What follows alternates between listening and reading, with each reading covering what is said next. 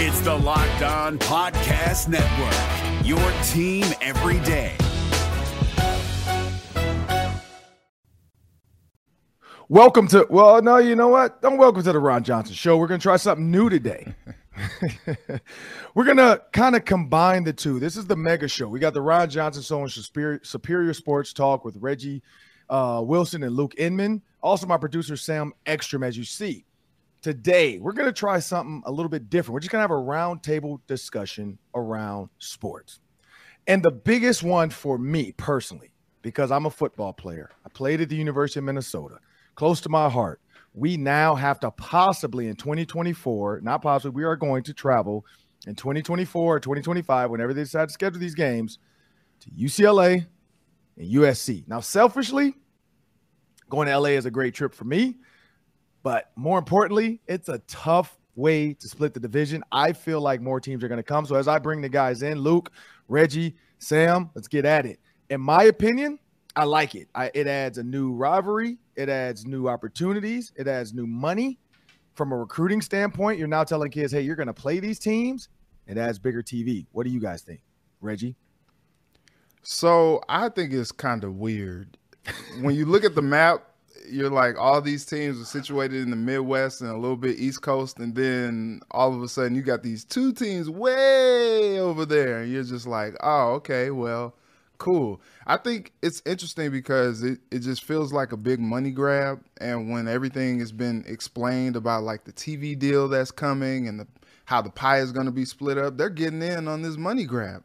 And what's funny is, is, you know, the commitment is to the students, right? All right. Well, that's fine when they have to travel 2,000 miles you know, for a game, they're missing class or, you know, whatever the case may be. And now, you know, maybe a little bit of an unfair advantage when you talk about, you know, the the kids from USC and UCLA.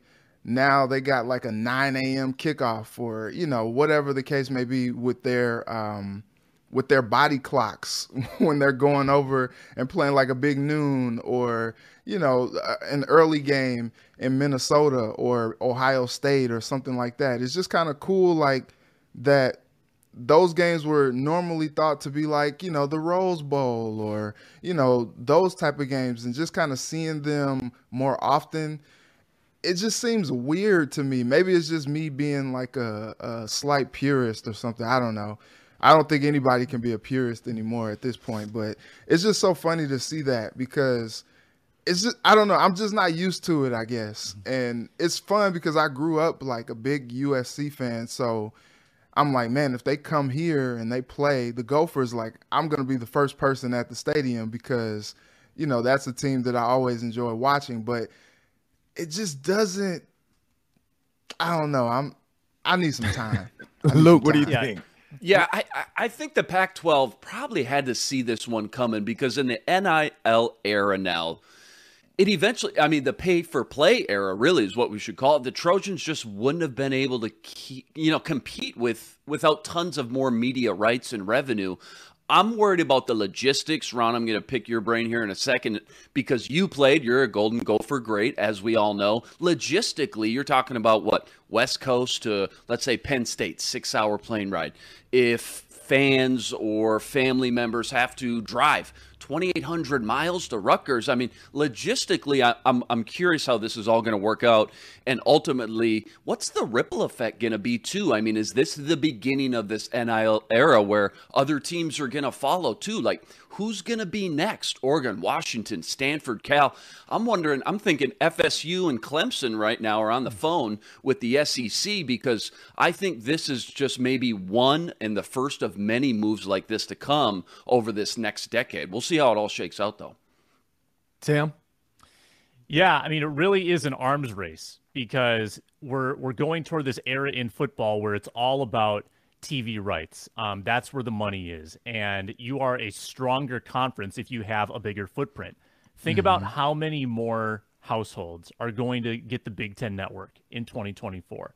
Think of how much revenue that's going to bring in for the conference. You've got California in your back pocket. And these are not, this is not a drop in the bucket like Rutgers. Even Maryland wasn't a huge splash. These are big splashes. USC and UCLA are blue blood football schools. And keep this in mind, guys. The Big Ten Conference is about to have more teams than the American League. I mean, this this thing is growing fast, and there are no boundaries anymore. There are no geographic boundaries now that this door has been unlocked. So why stop at 16? I think Luke mentioned Oregon and Washington. I read somewhere, I don't know if this account, this was not a blue checkmark account, but someone was tweeting that uh, they've there been a request from Oregon and Washington to also join. So why stop at 16? Uh, we could have like a three or four division Big Ten where you've got the West, the Central, the East. It, it suddenly is like baseball. Um, I think this does hurt, though, the smaller schools or even the middling schools like Minnesota. It's going to be even harder now to find a path to the college football playoff when you're competing with these blue bloods. So, my hope is that this transforms the playoff system to where you have at least an eight team playoff and create more paths for more schools to get to those big games because you're just creating this monopoly for the big programs, the programs that have the the strength of NILs, the strength of TV money. Um, I, it, again, this is not a good move for the smaller schools. Yeah, and this is where I go with this, and I'll let Luke. Luke had a question, I know, so I'll let him ask it. But this is where I look at this. Like, these are schools with a lot of money. So you think about South Carolina going to Texas A&M. That's about a two and a half hour flight. You got Minnesota having to go to LA. Now the furthest Penn State to LA, yeah. But at the end of the day, people were so worried about Penn State being in the Big Ten years and years way back when. So I think what this does, it changes the scope of basketball. Even Big Ten basketball looks a lot different now having UCLA. Like from a football standpoint, USC is going to be a huge get. UCLA is a good one too. But from a basketball standpoint, UCLA is a huge draw now for the Big Ten when you think about Michigan State versus UCLA in basketball, Michigan versus UCLA in basketball. Like it's going to grow. It's going to make this huge. It's also going to add the opportunity for ESPN PN to now do that. Now, Luke, I'll let you ask your question. What was your question about this whole deal?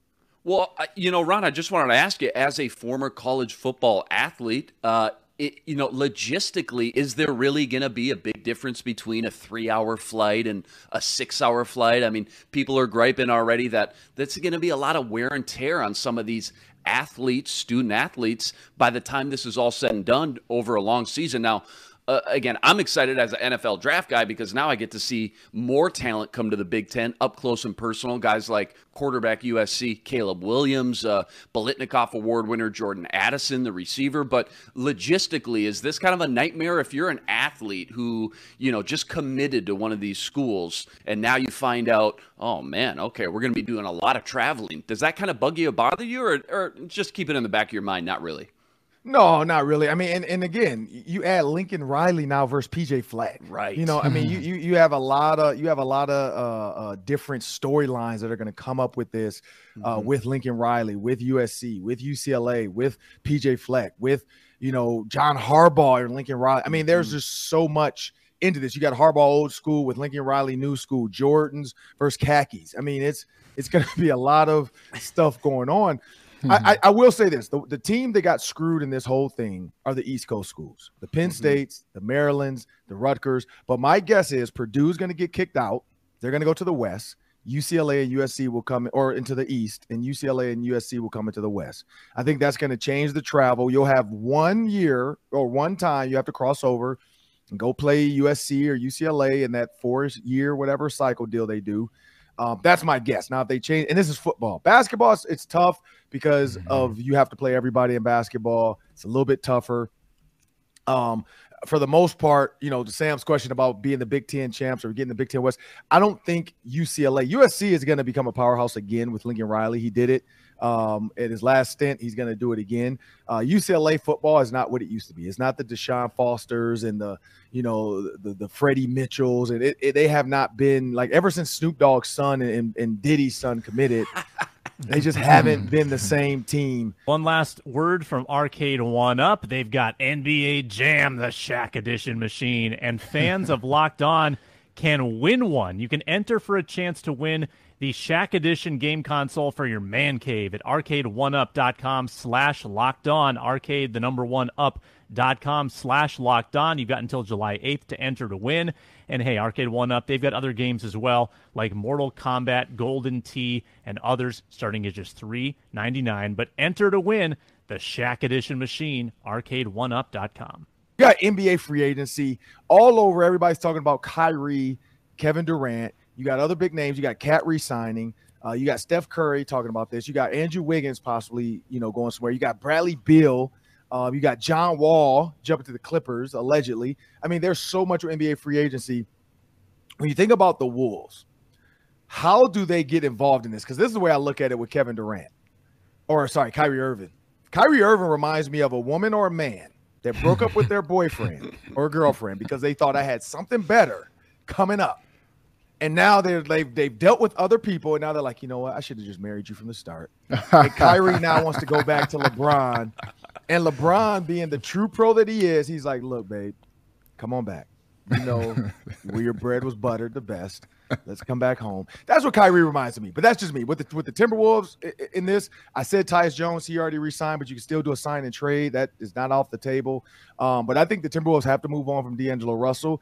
I, if, if they can get Kevin Durant, I would like I told A Rod on Twitter, I would throw everything at Kevin. I would say, hey, look, man, I will go get J Lo to come back to me, and and she will go to dinner with us every weekend. Like I don't care what you have to do, but you, I, I would get Kevin Durant, Anthony Edwards, and Karl-Anthony Towns. I don't know if Kyrie mentally has anymore. He needs LeBron to be big brother, but that's just me. What do you guys think the Timberwolves should do? I'm gonna say something controversial. Uh oh. I don't. I don't want Kevin Durant. Oh my goodness. I don't want Kyrie. I don't want to give up what it's going to take because oh. that ah. means you are you are giving up organic pieces that you've homegrown, pieces that are more likely to be part of your franchise down the road. And, and I look at what a lot of these championship teams or, or very competitive teams recently ha- have done. Milwaukee was entirely organic in the way that they built that club. And that Milwaukee is very similar to the Timberwolves in that they are upper Midwest. They are not a destination location, but they got guys that played well together and they kept them around for a long time. They built something. I think the Wolves need to have that long term approach. When you've got a Towns who's grown up with this team, Ant's grown up with this team, you build around that core, knowing that they're going to be here now for many years together.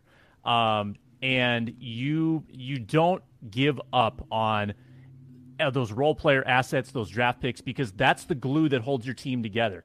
Um, if you get Kevin Durant, you might get him for a year or two, but then it's gone, and then you've given up so many assets to get him. Um, I just think that when you're a team like the Wolves who can't just snap their fingers and find talent, I think you need to hold on to the assets you have so that you don't jeopardize your future because we know what it feels like to be stuck for a decade in the middle of nowhere in basketball purgatory with the Wolves, and it's not a fun place to be. I'll let Reggie go next before I do. Steph Curry did it best. Hey, if you get Kevin Durant for two years, you get a ring probably for one of those. So mm-hmm. again, do you organically just keep being sixth, fifth, or fourth seed, or do you just go out there and and get plastic surgery and go win a, a championship for one year and then be be terrible for another five years? I I give me Kevin Durant with KAT and Anthony Edwards, and let's go win a championship in the next two years, and then we can suck for five years because we got a ring. So. And then, but maybe after you win, more guys want to start coming. Who knows? And then you suck, you might get the first round pick. Could be Emoni Bates in two years. I don't know.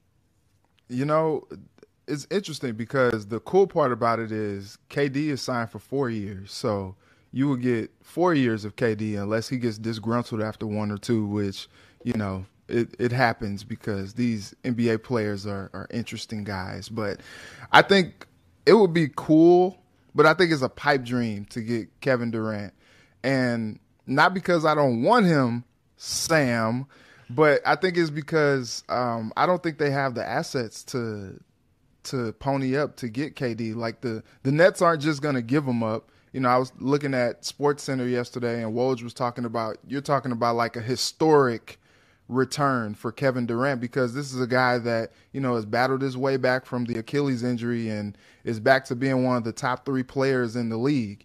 And you probably have to give up a guy like KAT or or like you got to give up like a big per like they're not just gonna be like oh yeah just give us D'Lo back. We'll take him back and some picks and we you know it'll be all good. Like no three first round picks up, and D'Lo. Yeah no they're not gonna do that. Like they need some some actual guys that you know are surefire things um, to take over and, and be key pieces as they try to rebound from this terrible terrible mistake and decision it seems like of bringing Kyrie and KD to Brooklyn and so they need a little bit more, and I just don't think Tim- the Timberwolves have what they're looking for. Can I just say that the Nets continue to botch bringing in like oh these veteran gosh. super teams mm-hmm. with the KG Paul Pierce era, which went horribly, and now the uh, the Harden, Kyrie, KD. I mean, I know wow. they were they were one what one one shot away from going to the finals a couple of years ago when the Bucks beat them um, or no, it was the Eastern Finals, I think. But anyway, mm-hmm. they they were on the doorstep with that group, but your personalities are just so mercurial at that age when you've got guys with that much money and that much experience that sometimes it's hard to organically build those super teams, right? That's why it's yeah. amazing how how LeBron has kept, you know, for the most part, except for the Lakers um, last year, having. This is what I'll say though. Yeah, it, you Kyrie's is is is if if not for COVID, I think the Nets are a better team. Mm-hmm like COVID completely destroyed their chemistry because everybody was on board to do what they need to do to be there for the season, except for yeah. Kyrie. And we yeah. know Kyrie is like a waiting to exhale character because he's out here burning sage on the stage of the before the Celtics game to ward off like, bad dude. energy. You know, he he's out there, you know, talking about the earth is flat. Mm. You know, I mean, he's the dude where like uh, uh, all like you know tan outfit, looking like he's a character from a Little House on the Prairie or something, you know, with with with thong sandals and like straw in his mouth. You know, like that's Kyrie is just different. Like he's a millionaire, you know, eccentric millionaire. You know, like he he was he's like uh the guy from Virgin Airlines. You know, like he he's out there. So when you have that personality with strip club James Harden and I don't want to talk to nobody, Kevin Durant.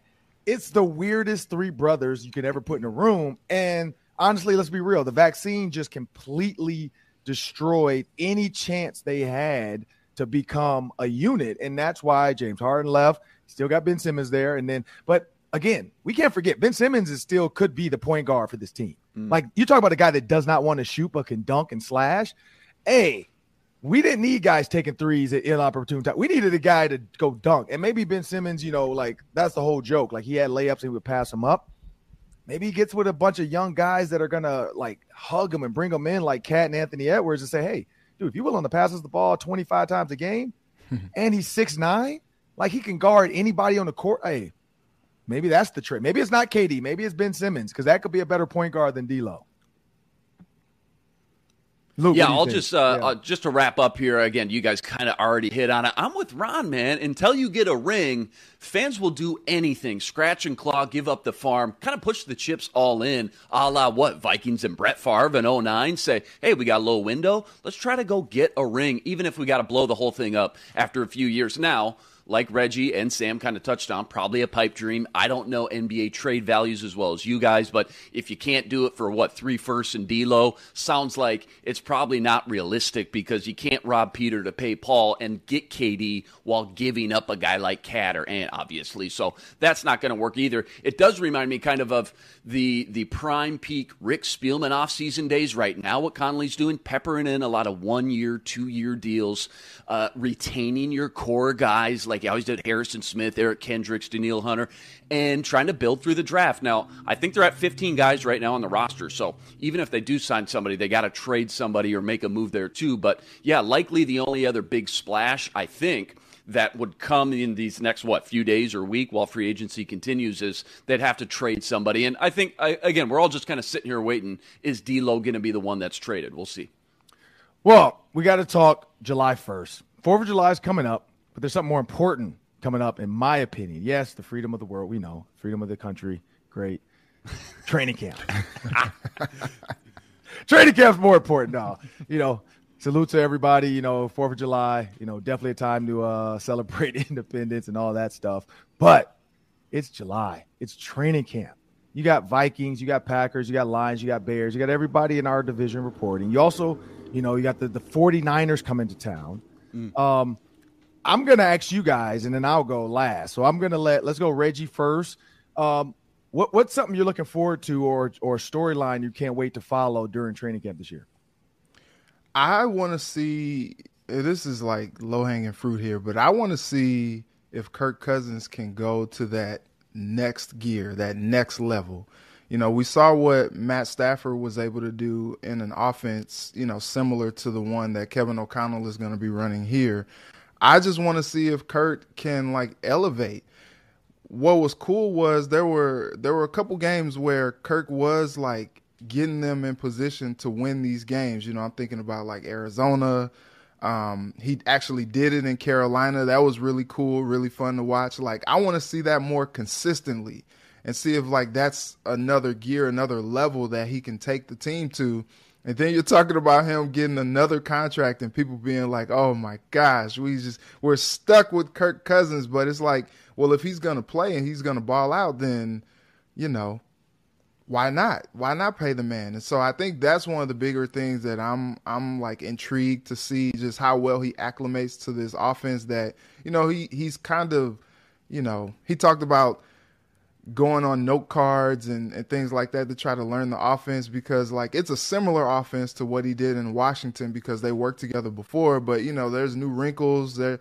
You know the, the game has has kind of evolved since then. And so i'm eager to see how well he learns the offense and and how well he he can just kind of take the game you know which he's already pretty good. He's like a solid nfl quarterback but i'm i'm excited to see if he can go to that elite status with kevin o'connell and take this vikings team to where they want to go yeah, I, I, think Reggie, you nailed the A topic. That's the A, B, and C topic. Honestly, is can Kirk Cousins take this team to the next level? But I would say after that, I'm looking to see how much this coaching staff empowers young players because the last coaching staff definitely had the feeling of you have to pay your dues. If you, even if you're a first round pick, you got to come in here and sit on the bench and you're going to learn your lessons.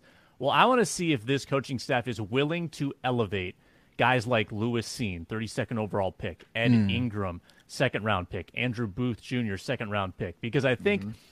in previous years, those guys would, would be redshirting more or less in year one. Um, I'm curious whether there will be room for them to play though with this coaching staff that might be a little more forward thinking, that might might make things a little easier on the younger players and not I don't know, look down on them because just of their age and lack of experience and try to elevate them in this rotation and at least get them to a spot where they can contribute early on in their careers. Um, last year's draft class gave the Vikings so little that it really hurt their depth. And you could mm. honestly say the same thing about the last two draft classes. I mean, Rick Spielman got a bazillion picks, and how many of them were, were truly impact players other than, than Justin Jefferson? Um, they, they really need – to have, I think, a rookie impact this year. And I want to see whether Kevin O'Connell and Ed Donatell are willing to give them those opportunities. Yeah, the position battles, when you look at all the starters, 22 starters, not really a ton up for grabs. Obviously, right guard's going to be important. How quickly do they get Ed Ingram acclimated? Is Jesse Davis supplanted as the guy throughout all of training camp? Um, but it's it's the depth. You're right, Sam. It's what's what happened to this 2021 class. How much of those guys can still be a factor? Can Wyatt Davis, a third round pick from Ohio State, Remington Award winner, best offensive lineman in college football, can he make a push at right guard? Uh, wide receivers four through six, you got a a big uh, handful of you know a lot of unknowns and talent. Question mark. Ihmir Smith Marsette coming off the injury in the boot. Jalen Nailor, the rookie from Michigan State. Bisi Johnson, don't forget about him. Bring in Albert Wilson. Uh, you mentioned the rookies; those are always fun to watch for sure. How quickly they get acclimated, but. I got a question for Ron when it comes to training camp. You spent some time, obviously, in the NFL yourself. I'm interested about Ed Donatell's defense and when we can expect to start to see some wrinkles, these sub packages, because I want to know who's you know like that that nickel sub package is Brian Asamoah uh, involved early on in camp in that sub nickel package. I know early on it's a lot of the basic install, the base defense, but you know, is there a certain point during training camp, Ron, where you know you start to see Ed Donatell's kind of different sub packages and different wrinkles, and Kevin O'Connell's different wrinkles too, as well, for that matter. Yeah, for me, so you know, I think everybody kind of hit where I'm at. Uh, mainly the receivers. Like you look at Adam Thielen, KJ Osborn, Justin Jefferson. Those are your three. But then after that, it's a toss up. I mean, we keep throwing names out there like we think they're going to be there. KJ Osborn last year, we thought everybody thought was going to get cut because of his mm-hmm. rookie year. And then he has a great OTA. He has a great training camp start. And then people are like, oh, well, there's no equipment, you know, blah, blah. There's no pads. And then that momentum carries. And I remember playing for the Bears, and same thing happened to me. Like I had a great OTAs, I had a great training camp, and then they moved me to tight end because they're like, man, let, us let's, let's try him somewhere else. Like clearly this dude can make catches, and then I get hurt in the first game. But um, that's one of those things where training camp can actually like that's the whole goal. Like a lot of people denigrate it sometimes because of the lack of full go mm-hmm. as it used to be back in the day where it was a full actual scrimmage. You were actually tackling your teammates. It was actually big hits. They're trying to dial back on injuries, dial back on the hitting, dial back mm-hmm. on the head to head collisions. Um, so you feel like you don't get the same, but you still can get it from receivers and DBs because nothing changes about running routes and catching the ball. And I think that's where it's going to be fun to see Bisi Johnson get back to where he was because without injury, Bisi Johnson is probably number three last year, or right with KJ Osborn. Mm-hmm. Um, and he didn't have a chance to really let Keenan McCardell get his hands on him and really work with him. So I'm interested because Jalen Nailor, the rookie, you know, you, you got, uh, like you said, Albert Wilson coming in. So there's going to be some fun battles there. Secondly, to your question about the 3 4, this is what I've learned about the 3 4. Playing tight end was probably the best thing that ever happened to me. Like when Lovie Smith said, called me to his office, I had no idea why I was going to his office. I thought it was like a Godfather moment where he was about to cut me. and uh, he says, you know, I got to offer you, you can't refuse. You know, I need you, I need, I need you to play tight end. I need you to play tight end. And so I was like, I was like, what? I was like, all right. And so I started gaining weight. I got to about 247, 250. Wow. Started playing tight end. But what I learned in playing tight end, what I still use to this day on Vikings Game Day Live and all my shows, when I'm talking to players, when I'm talking to coaches, is when playing tight receivers, we we really only got to know three things: where the safety's at, uh, where's our cornerback at, and then what's the play. Those are the three things. Find the safeties, find your guy covering you, and then what's the play. That's it. And then maybe the blitzer. That's four. At tight end, you got to know everything. You got to know what protection you're in. You got to know if there's a run versus pass. You got to know who's your guy if you're double teaming. You got to know if you're if there's a guy pulling, which way do you need to turn? If it's a screen, where are you going? I mean, there's so because if some screens tight ends release, some screens tight ends mm-hmm. are, are acting like they're blocking. Some screens you're the middle tight end screen. Like there's a lot to learn at tight end. Um, pass protection wise, you know, when the quarterback points out the mic, you got to know because now you're counting everybody to the right of the mic if you're on the right or the left because you got to know which guy comes that makes you hot at tight end. So when I say that the three four is the hardest defense to decipher sometimes because of the fact that there's two technical mics. There's a Mo and a mic. However you decide to you know deviate it, whatever te- every team does calls it different. Some people call it a jack and a something else. Um, but one guy's kind of your enforcer. One guy's drops back into coverage. Cool thing about that is Ed Donatell can get really creepy, really freaky, and really like like what is going on with his defense. And if you look at the Ravens with Ray Lewis, Ed Reed, you know, uh, Dalius Thomas, Peter Boulware, uh, Mike McCrary, Terrell Suggs, like they would move. You know, it was a lot of movement, a lot of Anthony Weaver. It's a lot of stuff going on. And uh, what what you can get out of that is a guy like Terrell Suggs early in his career that was undersized, that was a DN that played outside linebacker, and it fit him perfectly. That's why I look at guys like DJ Wonnum. Like this is going to be the perfect defense mm-hmm. for DJ Wonnum. He's not a true DN with his size, but at 260, he's a true outside linebacker to get up to the quarterback. And so now like Brian Asamoah, same thing, a guy that can cover anybody. You know, a guy that can cover in the flat, a guy that can cover in space, a guy that can rush the quarterback. He's fast. He can play special teams. So, you know, for Ed Donatell, I think the key is going to be uh, not showing too much too soon. Mm-hmm. But when it's time to confuse quarterbacks, throw the kitchen sink at them.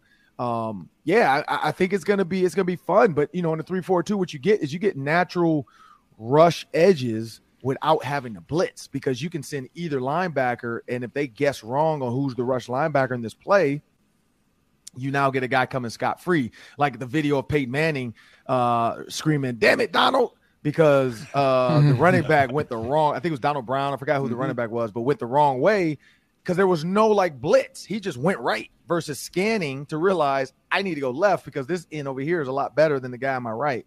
And so stuff like that hopefully is going to happen this year with Danielle Hunter, with Darius uh, Smith, with uh, DJ Wonnum.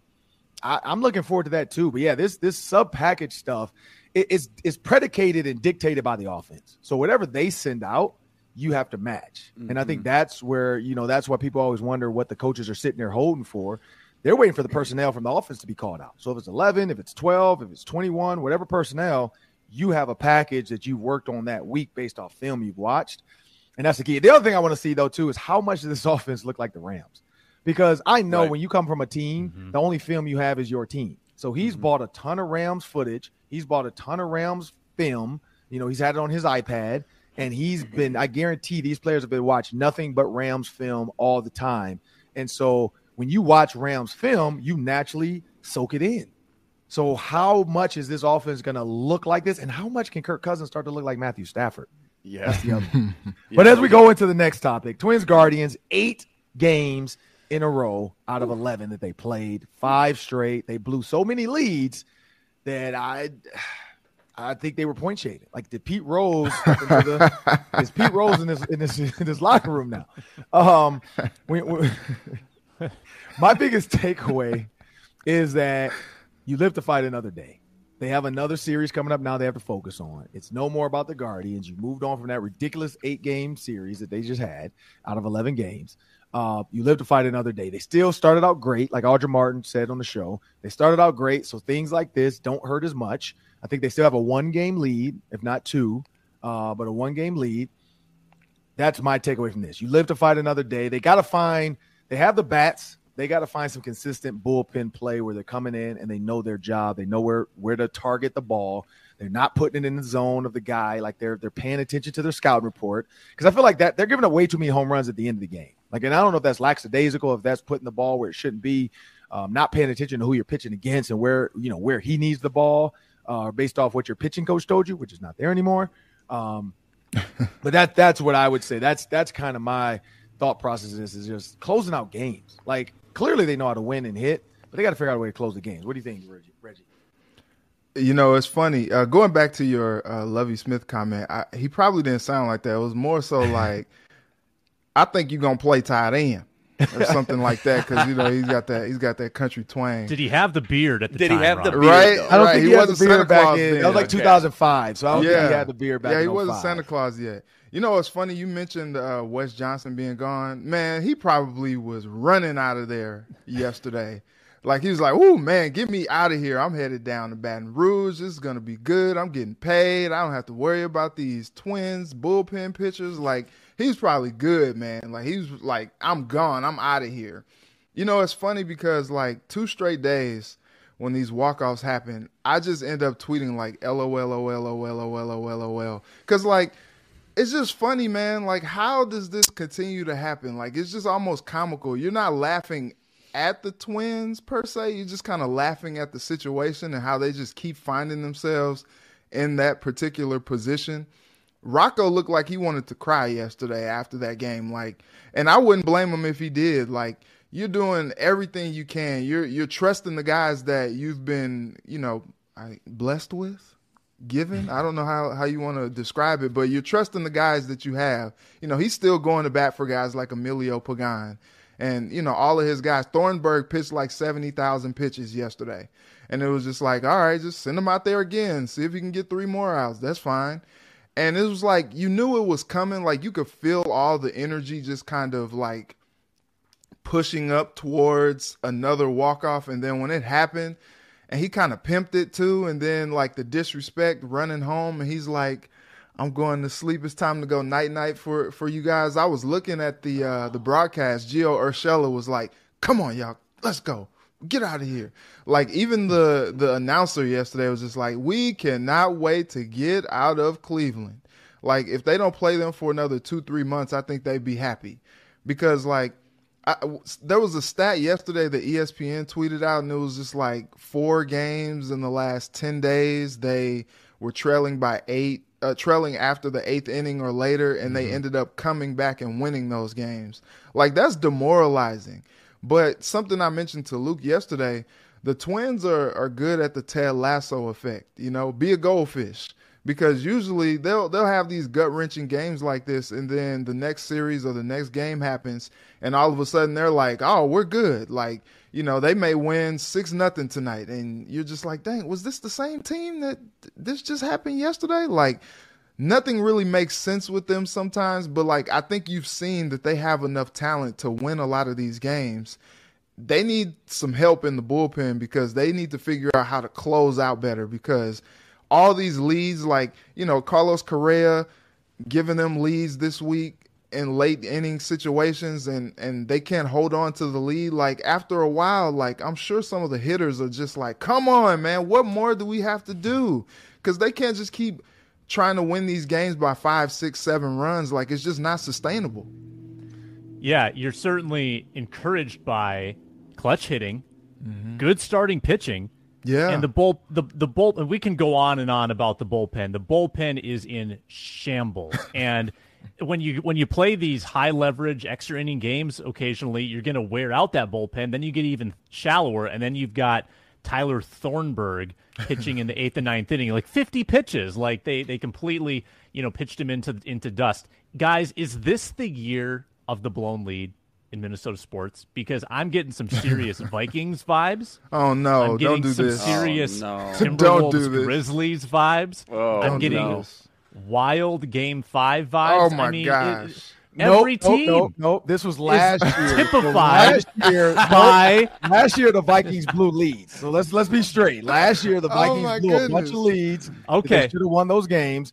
This is last. So this is the continuance. So the Vikings start off the sports year. Football Mhm. is the start of the sports year because football starts it. So fall sports are the beginning of all school sports, college sports, everything. So fall is the year. So we are still dealing with last year's blown leads storylines, but you're right. The Vikings blew a bunch of leads late in games, and we thought they should have won. Uh, the, the Timberwolves blew some leads, and now the Twins are doing it, and the Wild. So that's last year's. This year is a new start to a season. Before we jump into the next one, though, I want to get a word from our sponsor, Sam. You got it. Um, Bet online, guys. They've got all the lines that you can possibly want, whether it's esports, whether it's betting, whether it's MLB, whether it's NFL futures. You can get the line for the Vikings Packers game in week one. Uh, checking out Twins Orioles coming up. Uh, this weekend, Twins are minus 150 on the money line. Lay a little down on your Minnesota Twins. Can they bounce back and be a goldfish, like Reggie asked?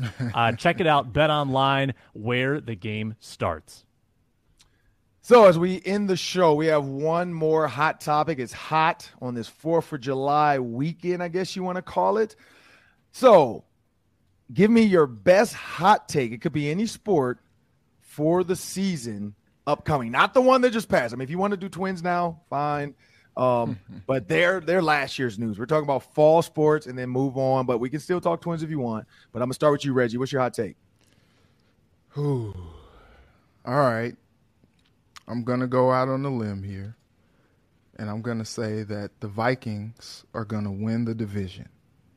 I don't feel like that's very hot, though. I feel like it's a little lukewarm. But, I mean, the Packers are still the Packers. And so, like, you know, I'm not a huge hot take guy. So, like, I'm not one of those Stephen A. Smith. I'm just going to say something and people are just going to be like, I cannot believe what Reggie said. But I think, you know, if I if I can get hot, hotter, you know, this is the part where the, you know, the the grill is not at its peak, but it's ready where you can put the meat on. I think that's the part where I'm at right there. I think the Vikings are, are gonna find a way to win this division. Yeah, um, I like that one, Reggie. I think the Twins end their playoff losing drought, the 0 for 18. I think. Have you watched win. this year? I and this is why I I feel like the Twins kind of give you the old reversal because whenever you have high hopes for them in the postseason is when they disappoint you the most. I think if fans have a healthy skepticism going into it, and Reggie, we haven't gotten to the trade deadline yet. There's still a possibility that they All could right. add some talent. I, I, because they've been known to go out and get not one but a couple different relievers. Hasn't always worked out, mind you, but they have made multiple splashes in the past. I think they could do that again. Um, as I pass to Luke for his hot take, Luke, I also saw on uh, on the old Instagram that you were at the Canterbury Park last night, and I'd like to know whether you got wiped out on horses, on blackjack, or both. Let's just say this: we had fun, Sam. Okay, um, my my pockets are full of lint and gum wrappers, but hey, we had a good time out at Canterbury Park. No, the blackjack table did beat me up a little bit, but um, but no, we uh, we got to meet up with PA, our boy PA, Paul Allen, voice of the Vikings. Uh, boy, is he good at calling horse races. He is unbelievable. Had a great time out there A at Canterbury. Park. Here's my hot take: the Minnesota Vikings defense will be a top 10 defense statistical unit next season. I think they got the talent, they got the mix of veterans and now young players. And in this new pass happy league, you got to have guys that can get after the passer and cover those wide receivers. And I think with the Danielle Hunters, the Darius Smith, everybody's going to put an asterisk by him and say, yeah, but can they stay healthy? Even if they stay healthy three quarters of the games, 12, 13 games, I think the talent coming from both sides of that edge uh, is just so good. And then again, the mix of vets and young guys in the secondary. Lewis Cine's going to pair up with Harrison Smith. Obviously, Patrick Peterson's going to take a guy like Andrew Booth Jr. and Akayleb Evans under his wing. I really like the talent on paper. I like the small, sneaky signing of a guy like Jordan Hicks, too. Three straight 100 tackle seasons, gets his hands on the football. I think this team and this defense specifically needed a fresh start from Mike Zimmer. It was a great era, obviously, under Zimmer, specifically on defense, but you could tell those last few years are getting a little long in the tooth and hitting the reset button.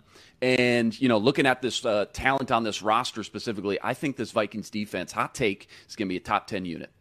So here's my hot take. Matthew Stafford had 41 touchdowns and 17 interceptions, had a 102 passer rating. Tom Brady 43 and 12. Aaron Rodgers 37 and 4.